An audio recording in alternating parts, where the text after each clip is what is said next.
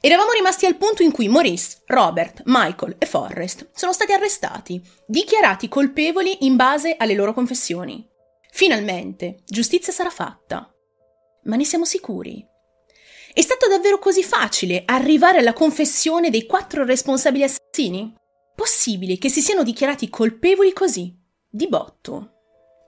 Ebbene, per vederci un po' chiaro su questa ambigua vicenda, devo parlarvi di un tale chiamato Hector Polanco, un membro della squadra omicidi della polizia di Austin, coinvolto ai tempi in un altro caso però, per una serie di motivi che presto capirete.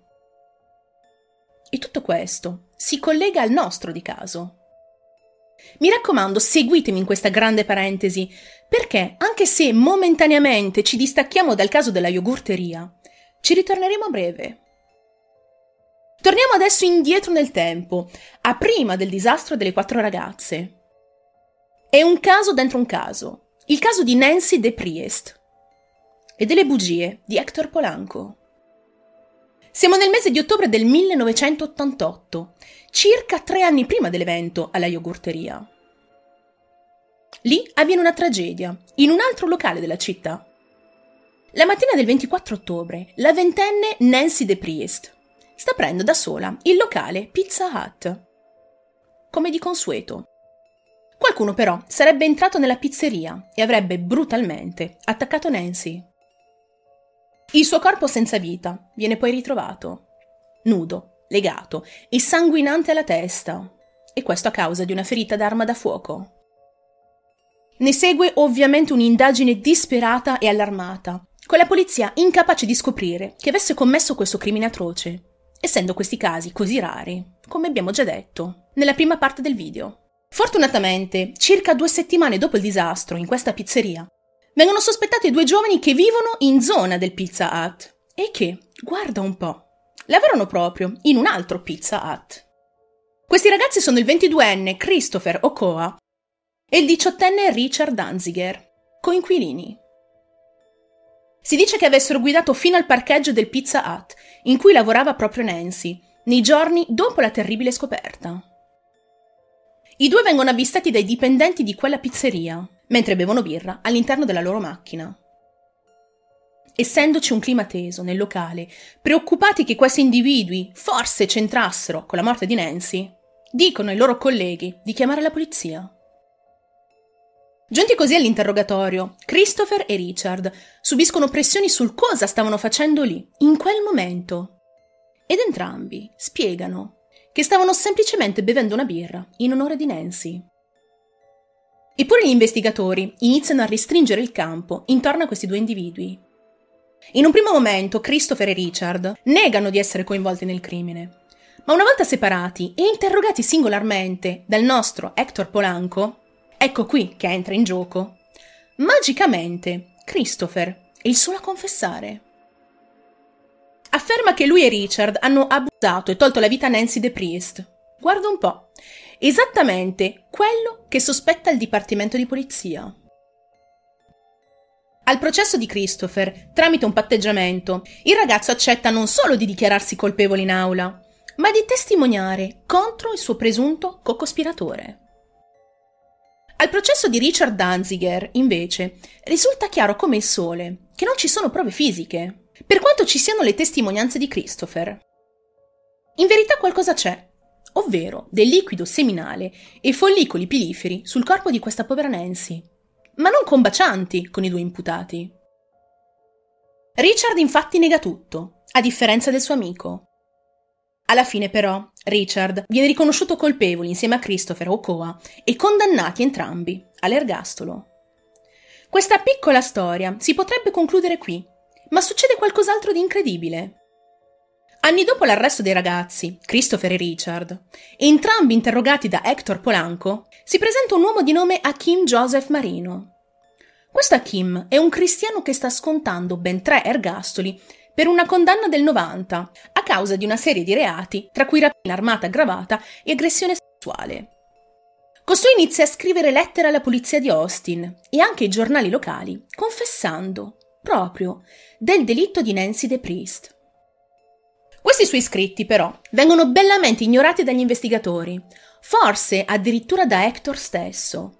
E così Hakim rivolge la sua attenzione all'allora governatore del Texas, George W. Bush. Con questa spinta da parte del governatore, la polizia è costretta a prendere in considerazione Hakim, il quale offre nuove testimonianze e prove fisiche che lo collegano a quel delitto. Il che è incredibile e paradossale, se ci pensate. Com'è possibile che un detenuto sia così collegato a questo crimine senza che nessun agente ne fosse stato al corrente? Ed è qui che vi volevo. Il motivo per cui vi sto parlando di questo microcaso. Si scoprono infatti delle negligenze all'interno della squadra omicidi. E il nome che salta fuori spesso dietro a tutte queste beghe è proprio quello di Hector Polanco. Prima semplice detective, poi tenente, Hector avrebbe indotto Christopher a confessare, dicendogli proprio che sarebbe stato giustiziato se non l'avesse fatto, alludendo anche al fatto che sarebbe diventato carne fresca per gli altri detenuti in prigione se non avesse collaborato. Così Christopher si sarebbe spaventato.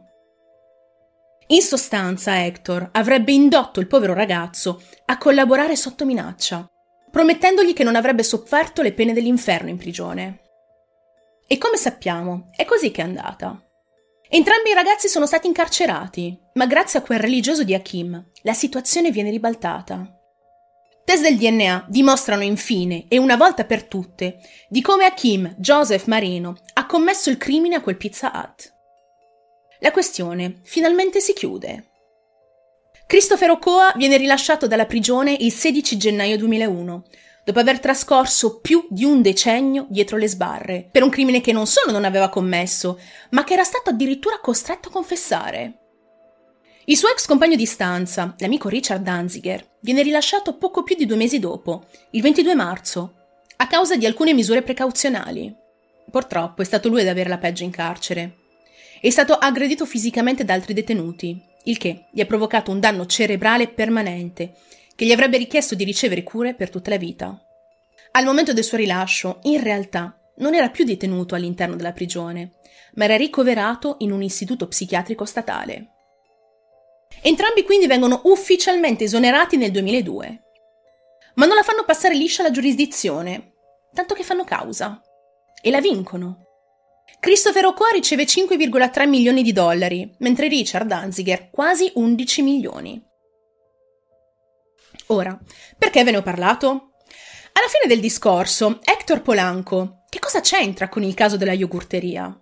Ebbene, essendo già conosciuto nel Dipartimento di Austin per aver condotto degli interrogatori forzati, è inspiegabile il modo con il quale è riuscito non solo a diventare tenente, ma anche a venire in contatto proprio con il caso delle quattro ragazze della yogurteria. Pertanto, vi ricordate che dei quattro ragazzi sospetti Due soltanto avevano già confessato nel 91. In quella confessione, al tempo scartata, c'era dietro proprio il nostro Hector. E adesso, ritrovandoci con quattro indagati e sapendo il passato di quest'uomo che ha forzato due giovani di un omicidio mai commesso, possiamo considerare questi quattro ragazzi, Michael, Maurice, Robert e Forrest, come effettivi colpevoli della yogurteria? Possiamo prendere in considerazione un interrogatorio avvenuto anni prima con un uomo evidentemente poco dedito alla legge? Siamo sicuri che la faccenda sia così limpida come appare? Torniamo alla nostra estenuante lunghissima indagine. Siamo arrivati al punto di considerare quattro ragazzi come colpevoli, vista la nuova riforma della task force e il nuovo andamento del caso nel 99. Anche se tutti e quattro vengono accusati, le autorità si imbattono in numerosi problemi. Per esempio, Robert, uno dei quattro giovani, vive in West Virginia e tramite i suoi avvocati avrebbe negato allo Stato del Texas il diritto di estradarlo per il processo. Ciò costringe le autorità di Austin a sottoporsi ad un lungo, burocratico procedimento di richiesta di estradizione attraverso i governi statali. Alla fine ci riescono a trasferirlo e lo mettono in custodia in Texas nel 99. Oltre a questo problema, la polizia dovrebbe certificare due dei sospetti come adulti, anche se Maurice Pierce e Forrest Wellborn erano minorenni al momento dei fatti e non possono più essere processati in un tribunale per minorenni. Questo è l'unico modo per processarli con successo, con l'accusa di omicidio capitale. Ma proprio come l'estradizione di Robert, ci sarebbe voluto del tempo. Vedete come la burocrazia, sia in Italia che all'estero, da sempre causa problemi? È estenuante e incredibile questa cosa. Come se non bastasse, anche se voluta da molti, qualora fosse data una pena di morte per questi quattro, i due che hanno inizialmente confessato, ovvero Maurice e Forrest, riuscirebbero ad evitarla, sempre a causa della loro età, al momento del delitto. Quindi, in buona sostanza, una situazione giuridica per niente facile, assolutamente contorta. Poi, nonostante la polizia avesse queste nuove confessioni, sanno comunque che avrebbero avuto bisogno di molto di più per condannare con successo tutti e quattro i sospetti. Soprattutto perché la confessione originale di Maurice, quella scartata dal buon vecchio Hector, per capirci, risulterebbe inammissibile in tribunale. Inoltre pare che non si voglia fare la stessa figura con quel vecchio caso, in cui Christopher e Richard sono stati condannati, scarcerati e risarciti profumatamente, senza prove effettive fisiche. C'è bisogno di più prove, più attenuanti. Oramai la legge statale del Texas rende praticamente impossibile che la confessione di un co-cospiratore sia l'unica prova che colleghi qualcuno ad un crimine. Quindi, cosa e come si fa adesso? Anche a questo punto, è una bella gatta da pelare. La polizia ha ancora in custodia la pistola di Maurice Pierce, quella calibro 22, scoperta nel suo primissimo interrogatorio, sempre quello con Hector, in cui gli è stato dato del matto e lasciato andare via. All'epoca non erano stati in grado di collegare quell'arma al delitto, ma ora sanno di poterlo fare con metodi e test più avanzati. Anche questa volta, giustamente, per i test balistici ci vuole tempo, Intanto la stampa è inferocita. Per anni si è parlato di questo caso, in modo altalenante. Ora c'è un vero e proprio incendio mediatico intorno alle figure di questi quattro presunti responsabili, oramai divenuti uomini, fatti e cresciuti, ma con una nomea terribile e gravosa sulle loro spalle. Coloro che li conoscono, o che li avevano conosciuti, non possono credere che siano stati accusati di questo crimine. I loro cari in particolare credono fortemente che non avrebbero mai potuto commettere un crimine come questo in passato, anche se erano stati conosciuti come delinquenti durante la loro adolescenza. Infatti, ricordiamoci che essere delinquenti non significa saper per forza o voler togliere la vita a qualcuno. Tra di loro, Maurice, forse l'unico con una fedina penale accertata, perché era stato costretto ad abbandonare la scuola superiore per aiutare a prendersi cura della famiglia e, prima di allora, era noto per far uso eccezionale di sostanze e per litigare a scuola. Ma oltre alla storia dei piccoli crimini, non aveva precedenti così violenti. Eppure viene etichettato come il leader di questo crimine alla yogurteria, perché sembra soddisfare i prerequisiti del profilo che la polizia aveva rilasciato al pubblico anni prima. Le famiglie dei due uomini, che hanno confessato per primi, ovvero i familiari di Maurice e Forrest, dichiarano di come loro due in particolare fossero di natura impressionabile e di come, molto probabilmente, la polizia ha sollecitato queste confessioni attraverso tattiche intimidatorie a cui i due sarebbero stati suscettibili. Insomma, il modus operandi di Hector, per capirci. Così, per tutto il novembre del 99 si tengono udienze di certificazione per concludere se Maurice e Forrest, i più giovani ai tempi, potessero essere processati come adulti nel processo imminente. In queste udienze vengono fuori la maggior parte dei retroscena di cui abbiamo parlato fin dall'inizio. Informazioni che, se ben ricordate, non erano state così tanto diffuse. Comunque in aula si discute sulle azioni singole di questi signori, nel precedente video abbiamo parlato della testimonianza riguardo la dinamica dei fatti. Ora si entra più nel dettaglio. Pare che uno dei ragazzi aveva perlustrato la yogurteria durante i suoi orari di apertura, poi aveva aperto la porta sul retro. Insieme ad altri due entrano tutti di nascosto verso l'orario di chiusura. Il più giovane, cioè Forrest, nel mentre è rimasto fuori come vedetta. All'interno della yogurteria avevano pianificato di rapinare il posto su ordine del loro capo, Maurice. Maurice però si è irritato per il ritrovamento di una piccola somma di denaro nel registratore di cassa, anche se questa ammontava a più di 500 dollari. Michael e Robert allora hanno iniziato ad abusare e togliere la vita alle quattro ragazze tutto per volere di Maurice. Infine, avrebbero cercato di coprire i loro misfatti, dando fuoco all'intero negozio. Nel frattempo, a Maurice e Forrest viene affidata una cauzione. E sorprendentemente viene ridotta. Ma questo non li toglie dal girone delle accuse di omicidio per Jennifer, Sara, Eliza e Amy. Dei quattro, però, su Forrest sono davvero più clementi, perché, sempre stando a quelle famose confessioni, lui era stato solo di vedetta quella notte d'inferno, non era nemmeno a conoscenza delle violenze in atto all'interno del punto vendita. Quindi, almeno lui, viene ufficialmente non incriminato entro la fine dell'anno. Avrebbe continuato a vivere il resto della sua vita da uomo libero, in attesa del deposito ufficiale delle accuse. Successivamente viene completamente scagionato. Ma ovviamente il danno personale è già stato fatto. La sua officina a Lockhart, in Texas, che aveva aperto pochi mesi prima del suo arresto, aveva chiuso senza che lui fosse lì per gestirla, a causa della crociata pubblica condotta contro di lui. Rimane praticamente disoccupato in tutto lo Stato. Nessuno vuole assumerlo.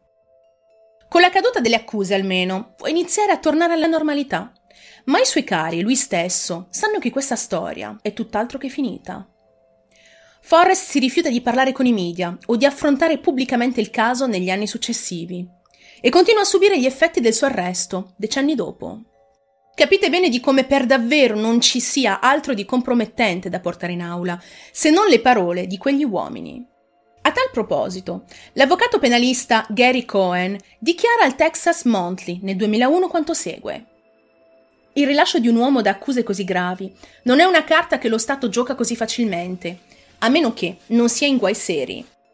Il fatto che lo Stato lasci a piede libero Forrest Wellborn è un segno che hanno qualche serio problema con le prove. Quell'uomo crede fermamente di non essere colpevole in alcun modo. Rimangono in sospeso Maurice, Robert e Michael, per cui si continua su di loro. Ebbene, ricordate la pistola calibro 22 di Maurice? Quella portata nel primo interrogatorio con il nostro Hector. Ebbene, viene messa sotto test balistici e ci sono finalmente dei risultati. Non è l'arma del delitto. Le impronte sui proiettili ritrovati dentro i corpi delle ragazze non corrispondono. Anche perché, se ben ricordiamo, il modello della pistola eventualmente usata nella scena è anche una calibro 38, non solo una calibro 22. Pare esserci stata una svista, una dimenticanza di trascrizione di informazioni, atta a non solo perdere tempo, ma rendere ridicola l'intera vicenda. Si sono dimenticati questo dettaglio dell'altra pistola calibro 38. E voi vi chiederete, giustamente, ma come si può sbagliare proprio sull'arma del delitto? E avete ragione. Quindi, miei cari freaks, di cosa stiamo parlando? Questo è un vero e proprio casino. Se tutto questo non fosse abbastanza, c'è dell'altro. Nel 2001 una foto avrebbe iniziato a circolare sul web. Un'immagine fotocopiata che era stata presentata in un'udienza preliminare per i tre sospetti. L'immagine mostra il detective Robert Merrill, uno degli agenti che lavorano alle indagini sulla yogurteria, con una pistola puntata alla testa del sospetto, Michael Scott. Il detective della foto in seguito afferma che questa era la sua maniera per sollecitare i ricordi dei sospettati. Immaginate quindi lo scandalo. Già Hector aveva portato vergogna al Dipartimento per il caso del Pizza Hut, ma anche questa volta gli inquirenti hanno minacciato sotto interrogatorio. È una cosa assolutamente grave. La validità di questa immagine, come è facile da immaginare, viene criticata moltissimo dagli avvocati della difesa, riprendendo anche le lamentele dei parenti, che ribadiscono la natura semplice e malleabile dell'uomo a minacce simili. E siamo solo all'inizio delle nuove beghe processuali. Anche stavolta ci fermiamo un secondo per riprendere fiato da questo caso a dir poco interminabile. Riassumervi tutto, come detto in apertura, è praticamente impossibile. Se vi è sfuggito qualcosa, vi invito a rivedere per bene la prima parte, perché ogni cosa alla fine è collegata e importante. Tenetevi pronti quindi in questa continuazione perché c'è davvero ancora tanto da dire. Avremo modo di parlarne nel dettaglio qui sotto nei commenti. Intanto, prendiamo un bel respiro, mettetevi di nuovo comodi e ripartiamo da Robert. A questo punto della vicenda è il turno del processo di Robert Springsteen. Lui decide di ritrattare la sua confessione, dichiarandosi non colpevole.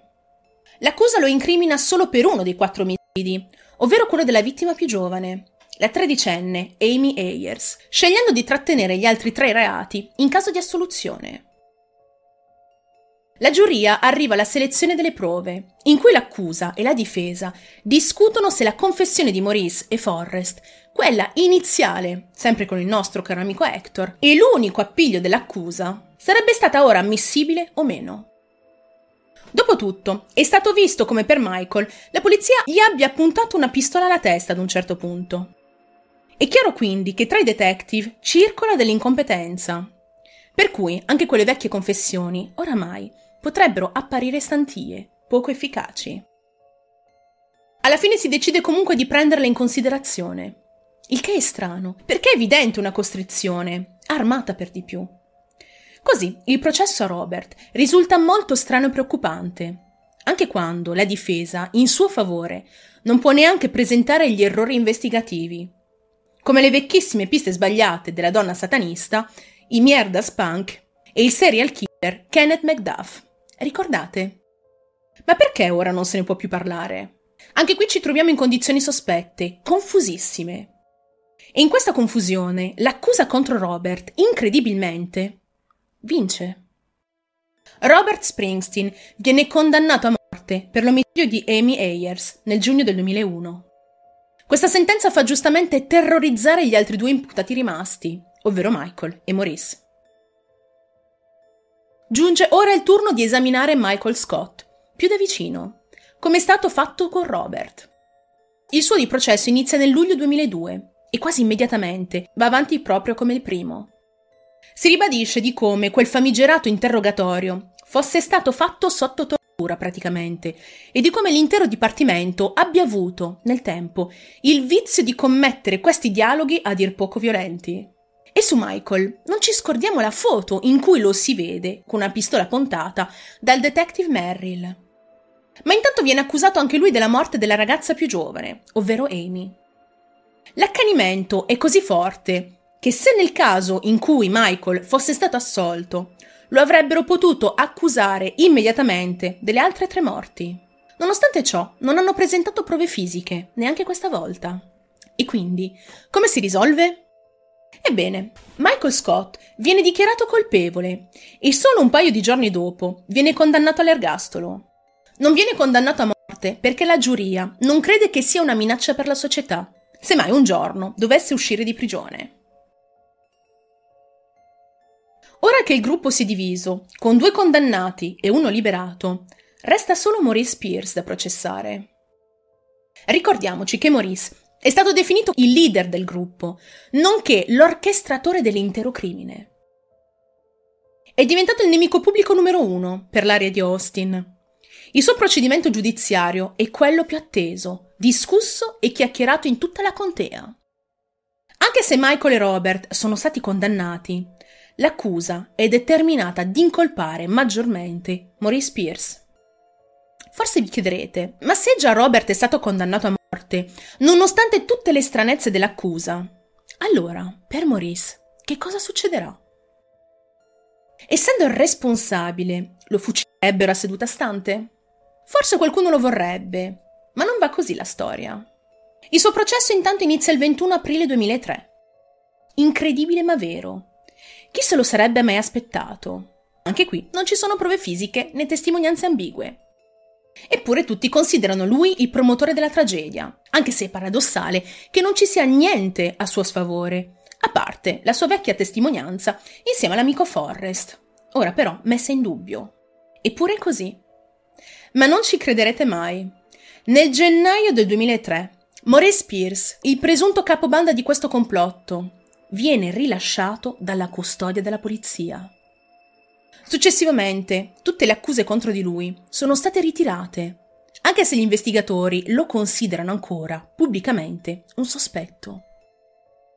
Giorni dopo il suo rilascio, Maurice tiene una conferenza stampa in cui è affiancato dalla moglie, dalla figlia di 10 anni e dal suo avvocato.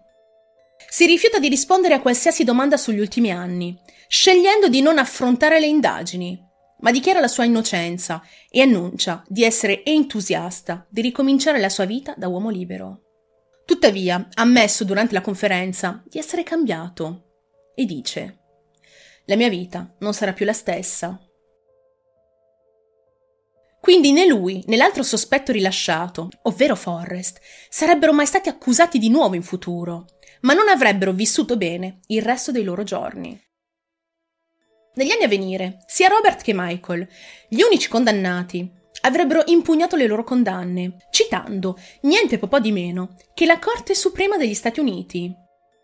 Sperano infatti che, alla fine, avrebbero potuto fargli guadagnare la libertà, poiché non erano stati in grado di confrontarsi l'uno con l'altro durante i processi, poiché avvenuti separatamente. In effetti una decisione della Corte Suprema arriva. Decide di commutare, quindi alleggerire, la pena di morte di Robert, di fatto graziandolo, anche perché aveva meno di 18 anni al momento del fatto. Senza nemmeno dover presentare ricorso, la sua pena di morte è stata così modificata in ergastolo. Ma non finisce qui. Robert è convinto della sua innocenza e fa appello nel 2006 alla Corte d'Appello Penale del Texas, la quale riesamina tutto, ma proprio tutto il caso, tenendo presente la recente decisione della Corte Suprema. Ciò significa che iniziano a rivalutare di nuovo tutte le prove disponibili. Un lavoro decisamente immenso, complesso, oltre immaginazione. Nel maggio 2006 la Corte d'Appello annulla la condanna di Robert, affermando che l'uomo è stato sottoposto ad un processo iniquo perché è stato privato del suo diritto di interrogare l'amico Michael. Ma come nelle migliori battaglie di botte e risposta, si cerca di impedire questa grazia di Robert, ma alla fine viene graziato lo stesso. Immaginate l'imbarazzo di quella città e dell'intero dipartimento per aver condotto negli anni indagini lacunose, minacce a causa di individui problematici e giganteschi, propri, enormi, buchi nell'acqua investigativi. Ma cosa posso dirvi? E il botto a risposta continua ancora. Negli anni successivi sarebbero stati ordinati nuovi processi, sia per Michael Scott che per Robert Springsteen, ma l'accusa si accorge, questa volta, di dover presentare delle vere e proprie prove da riesaminare e per condannarli definitivamente. Oramai non bastano più quelle testimonianze di Maurice e Forrest, decisamente smentite. Allora tentano di chiedere un nuovo test del DNA, questa volta più avanzato, su campioni prelevati dai corpi delle vittime e dagli abiti che avevano indossato quella fatidica notte. Fanno questo perché credono che quelle analisi non siano state fatte in modo accurato e che ci doveva per forza essere un collegamento con quei quattro ragazzi ai tempi. I pubblici ministeri però si oppongono a questa richiesta, perché sembra che quegli oggetti da esaminare, ovvero le prove trovate nella yogurteria, siano state contaminate dagli investigatori e da altri gestori nel corso degli anni. Eppure alla fine il test si fa lo stesso. Ancora una volta si dimostra che i DNA non corrispondono né a Michael Scott né a Robert Springsteen e nemmeno a Maurice Pierce né a Forrest Wellborn. Sfortunatamente, poiché si tratta di campioni così piccoli, ottenuti solo attraverso test forensi all'avanguardia, non possono essere inviati a database statali o federali, come il Combine DNA Index System, ma potrebbero essere paragonati a sospetti specifici e, nel caso di questi quattro uomini, nessuno dei campioni si rivela compatibile. Non c'è nient'altro su cui discutere. Non sono stati loro. Di sicuro quei DNA appartengono ai veri responsabili di quel massacro e ancora siamo al punto di partenza. Chi sono? Dove sono? Ma ancora la storia non è finita. Questo ci porta all'estate del 2009 e verso l'amarissima conclusione di questo monolitico pezzo di storia texana. Una certa Rosemary Lamberg, appena diventata il procuratore distrettuale della contea di Trevis, è adesso la responsabile della conduzione del caso contro entrambi gli uomini. All'inizio di quel giugno, Rosemary ha una decisione difficile da prendere. O continuare a portare avanti il percorso attuale e chiedere ai suoi pubblici ministeri di preparare un nuovo caso contro i due uomini graziati della Corte, o ammettere che lo Stato non ha prove sufficienti per sporgere una nuova denuncia e rischiare di lasciare davvero questi due uomini liberi. Rosemary tiene allora una conferenza stampa in cui annuncia che lei e il resto del suo ufficio non sono disposti ad andare avanti con il caso così com'è. Anche se, sotto sotto, c'è ancora dell'astio nel confronto di tutti e quattro gli ex sospettati, ma non si può far nulla. Robert e Michael vengono liberati da ogni accusa e rilasciati. Forrest era già a piede libero da un pezzo, ma su Maurice, considerato al tempo il leader, c'è forse qualcosa da dire ancora. Poco prima del Natale 2010, Maurice Pierce viene colpito a morte da un agente di polizia, dopo essere scappato dalla sua auto dopo una normale fermata del traffico. Maurice era stato osservato dagli agenti e poi fermato in un quartiere residenziale. Appena fermato sul ciglio della strada, lui se la dà a gambe attraverso il quartiere e viene inseguito a piedi da entrambi gli ufficiali, che alla fine lo raggiungono a pochi isolati di distanza. Dopo il rilascio, Maurice era diventato paranoico nei confronti delle forze dell'ordine. In quella cattura nel 2010, presumibilmente ha afferrato un coltello dalla cinta di uno dei due agenti, che lo avevano fermato poco prima, tagliandogli orecchio e gola nella colluttazione. Maurice viene poi colpito una volta da un altro agente e alla fine muore mentre si attende l'arrivo dei paramedici. Purtroppo questa è la fine di uno dei membri del quartetto. C'è da dire però che Maurice, provando quell'avversione paranoica nei confronti della legge, quell'ultimo mortale incidente non è stato il primo incontro che ha avuto con le autorità dopo il rilascio. Era già stato arrestato due volte nel 2008 e in più occasioni aveva opposto resistenza. Ma oramai si è spento per sempre.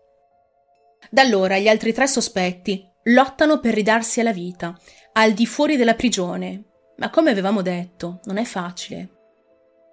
Solo pochi anni fa, infatti, Robert Springsteen ha chiesto alla polizia di Austin di riabilitare ufficialmente il suo nome, poiché avevano continuato a indagare su di lui come sospettato dopo il suo rilascio. Questa questione Robert l'ha portata in tribunale, chiedendo di dichiararlo innocente, poiché non è in grado di trovare alcun impiego lavorativo a causa del suo nome permanentemente collegato al caso della yogurteria. Spera anche di ricevere un risarcimento dallo Stato per quelli che considera i dieci anni di reclusione illegittima. E qui scopre che, in verità, per davvero, sotto sotto, si indaga ancora su di lui. Non gli concedono niente di tutto questo, sbattendogli metaforicamente una porta in faccia. Fino ad oggi nessuno dei quattro uomini è stato ufficialmente esonerato da questo caso, ma dopo quasi 30 anni non è stata presentata alcuna prova contro di loro. Anche se il rilascio di Michael e Robert è stata una grande vittoria per loro e per i loro cari, è stato un pugno nello stomaco per tutte le famiglie delle quattro ragazze uccise. Il caso adesso è tornato al punto in cui era stato anni prima, irrisolto e senza alcuna speranza all'orizzonte. Ma ci sono ancora delle ultime informazioni riguardo dei test di DNA avanzati, fatti grazie proprio alle nostre tecnologie moderne, che hanno portato la polizia a scovare tre profili genetici. Uno sconosciuto maschio che aveva abusato di Amy Ayers. Il DNA di questo individuo sconosciuto viene trovato anche sul corpo di Jennifer, indicando che anche lei era stata abusata dallo stesso uomo viene ritrovato un secondo DNA di un maschio sconosciuto, ritrovato all'interno di Sara. Questo è probabilmente un altro colpevole che aveva agito insieme al primo. Il terzo profilo viene trovato su Eliza, in particolare sugli indumenti usati per fasciarle i polsi. Si scopre inoltre che il DNA dell'allora fidanzatino di Jennifer, ovvero Sammy Buchanan, si trova anche all'interno della sorella di Jennifer, ovvero Sara. E questo cosa vuol dire? Vuol dire che il fidanzatino ha avuto rapporti sia con Jennifer che con sua sorella Sara? O forse è lui il responsabile di tutto questo? Quello che le autorità spiegano in merito è che chiunque avesse abusato di Jennifer quella notte aveva poi abusato anche di Sara, poiché ricordiamoci che Jennifer e il suo ragazzo avevano avuto un rapporto intimo ore prima che lei iniziasse a lavorare. Forse è proprio così che i DNA si sarebbero trasmessi. Tra i DNA rimasti, quindi, occorre fare molta chiarezza, ma si tratta di operazioni altamente complesse e dispendiose e poco promettenti. Rimane improbabile che questi campioni di DNA vengano utilizzati per aiutare a identificare i veri colpevoli di questo crimine, salvo qualche tipo di sviluppo miracoloso, magari con l'intervento della genealogia. Di sicuro ad Austin si pensa ancora che Robert, Maurice, Forrest e Michael siano i responsabili, nonostante uno di loro sia deceduto in quella terribile disputa con gli agenti e gli altri tre tutti graziati o riabilitati. Nelle dichiarazioni rese al pubblico, i funzionari accennano del DNA della scena del crimine e del coinvolgimento di tre persone che rimangono a tutt'oggi non identificate. Gli investigatori una volta hanno affermato addirittura che uno di questi DNA potrebbe provenire anche da un quinto colpevole, ancora non identificato, che secondo loro ha agito insieme ai quattro sospetti originari. Ma nulla ancora di certo confermato c'è. Si ha la sensazione che stiano dando letteralmente i numeri. I cari delle vittime continuano a nutrire la speranza che si possa trovare giustizia, mentre si continua a ricordare e a commemorare gli anniversari della tragedia. Purtroppo Maria Thomas, la madre di Eliza, è morta nel 2015, non sapendo cosa fosse successo alla figlia maggiore. Ma gli altri genitori e i cari delle vittime continuano a sperare che si possano trovare risposte per le loro ragazze. Da allora la sede della yogurteria è diventata un salone di bellezza e le donne che ci lavorano continuano a ricordare le vite perse in quella fredda notte di dicembre di quasi tre decenni fa. Ogni giorno accendono una candela per le quattro ragazze e i visitatori abituali continuano a visitare il luogo per rendere omaggio. Una targa nel parcheggio contiene i loro nomi, la cui tragica eredità continua a vivere ancora oggi. nella speranza che questo caso si risolva per davvero. Questa è la fine della sconvolgente, travagliata e lunghissima storia dell'Austin Yogurt Shop Murders.